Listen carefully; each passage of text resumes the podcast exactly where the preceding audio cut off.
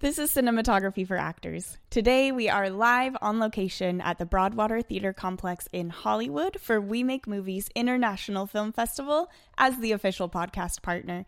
These shorter special episodes are with selected filmmakers. You can also catch all of the interviews you may have missed on our YouTube channel and your preferred podcast platform. I want to give a huge thank you to our sponsors, Band Pro Film and Digital, Rosco Laboratories, Deity Microphones, and Blackmagic Design. Thanks for being here. Whether you are talent or crew, finding the technical solutions to your problems is hard, and what's even harder is knowing where to go. So we have a tip for anyone listening, and that's to head over to our sponsor, Band Pro. Whether you're looking for high-end cameras and lenses or looking for guidance on what's needed to start your equipment journey, Band Pro has the gear and the team that you need to thrive. They are... Fun fact, the exclusive representative of Ingenue's complete cinema line for all of North and South America. But the thing I love most is how fantastic their customer support is. Not only do they have a great team to answer any product questions you might have, but they also have a talented team of in-house technicians that you can actually talk to to get your equipment back up and running. So visit band pro dot com or meet them in person and make sure to say hi from us.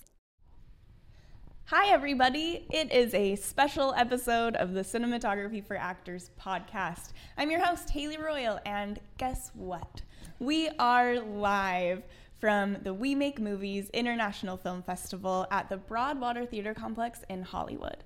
I'm seated here with some new friends that I've been chatting with, and I'm excited to introduce you to um, Anu Bhatt, writer and producer, and Josh Sobel, executive producer of a screenplay finalist this year at this festival called Crossing the Desert. Hey guys. Hi. Thank you so much for being here with me today. I'm really excited to jump in, and we only have five minutes, so yeah. Let's get right in. Um, You sent some questions that you would actually like to be asked, mm-hmm. and there was one that I really loved. So we're going to start with that. Um, I want to talk about, and I want you to talk about, the interplay of English and Bengali languages yeah. in your story and how that affects the intergenerational relationships. And I mean, how does it drive the story as a whole? Yeah, this is something that I really wanted to explore in script writing and screenwriting. Mm-hmm. Because I grew up with Indian languages in my household, even though that's not my native language, I really wanted to explore this communication gap that you find where the nuances of certain phrases just cannot be translated. And I wanted right. to couple that with the generational gap between the main character, Antara, in this screenplay and her grandmother who doesn't speak English, who only speaks Bengali. So it's a bit of drama and comedy at the same time. Comedy in the sense that, you know, using Google Translate can lead you into trouble. Uh, but there's also yeah. drama in the sense that people cannot always say what they really want to each other due to these language barriers. Right. Yeah. Okay, yeah. So you explore that. Mm-hmm. Um, and then also let's talk about this relationship that you have mentioned, that a mother-daughter relationship in immigrant cultures. Um, how are you exploring that?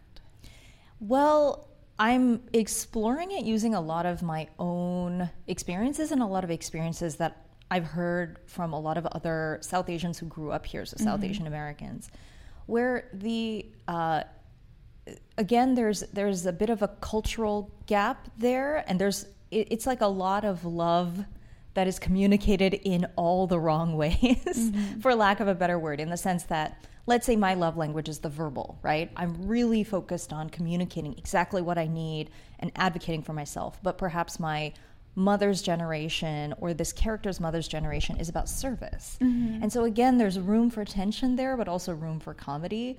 Um, but it's something that I've heard from a lot of other people. And so I really wanted to put that down on paper so that audiences can feel represented when either they read this screenplay or eventually that they watch it on screen.